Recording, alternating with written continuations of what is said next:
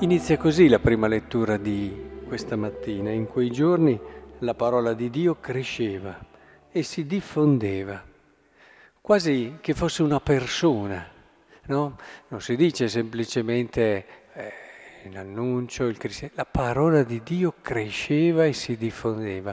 Nella Bibbia spesso ritroviamo questi riferimenti quasi che la parola abbia una sua forza anche ricordate come una spada a doppio taglio che entra fino alla parte più intima e profonda del cuore dell'uomo. è importante che impariamo a leggere la forza della parola come il luogo e della presenza di Dio, della sua volontà salvifica, del suo amore.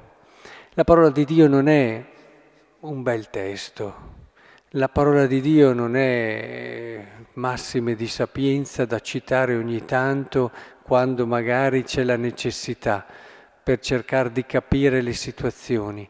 La parola di Dio è la presenza di Dio nella storia, è un qualcosa di estremamente vivo, efficace. È importante che comprendiamo questo perché allora quando ci accostiamo allo studio, alla meditazione della parola, abbiamo l'atteggiamento giusto, ma soprattutto questo ci aiuta anche ad essere in mezzo alla gente, portatori di questa realtà. Perché quando qui nel Vangelo si dice chi crede in me non crede in me, ma in colui che mi ha mandato, chi vede me vede colui che mi ha mandato. E è importante che comprendiamo che al di là del mistero cristologico che si, si riesce a a cogliere da queste parole di Gesù dell'unione profonda che c'è tra lui e il Padre, c'è anche però la logica e la chiave di chiunque voglia portare l'annuncio. Se avete letto un po' di vite di santi, eh, vi accorgete che i veri annunciatori del Vangelo, coloro che sono stati più efficaci nella storia, eh, potrebbero far loro, anche se adeguata alla situazione, che non è quella di Cristo in modo proprio, ma è quella del discepolo e dell'apostolo, le parole che abbiamo sentito da Gesù. E loro non erano preoccupati di dire delle cose giuste, non erano preoccupati semplicemente di portare anche delle loro intuizioni.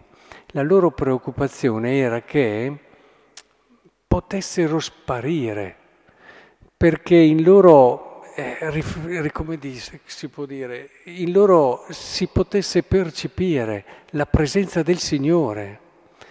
Il santo è colui che riesce realmente a, a non oscurare più di tanto la presenza di Cristo.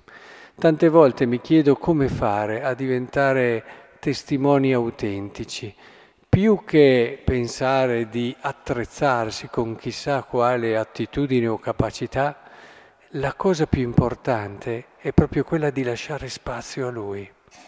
Tutta l'ascesi non deve essere un'ascesi volta a diventare un uomo virtuoso che poi dopo ha tante risorse e forze per dare agli altri, ma l'ascesi è che ci deve essere, deve essere anche abbondante deve portarci a lasciar trasparire Lui. Eh, penso a volte all'esperienza di un parroco, da quando eh, sono qui a Rubiera si vede chiarissimamente come il Signore sta lavorando.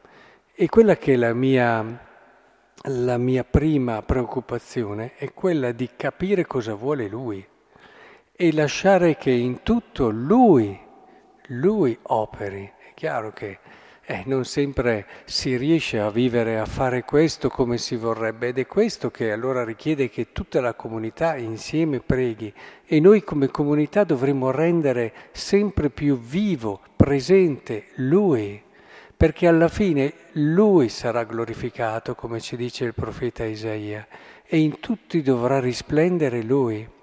La nostra vera grandezza è lasciare spazio a Lui e poter ripetere nella nostra vita che chi in un qualche modo si accosta a noi eh, trova Lui in tutte le situazioni.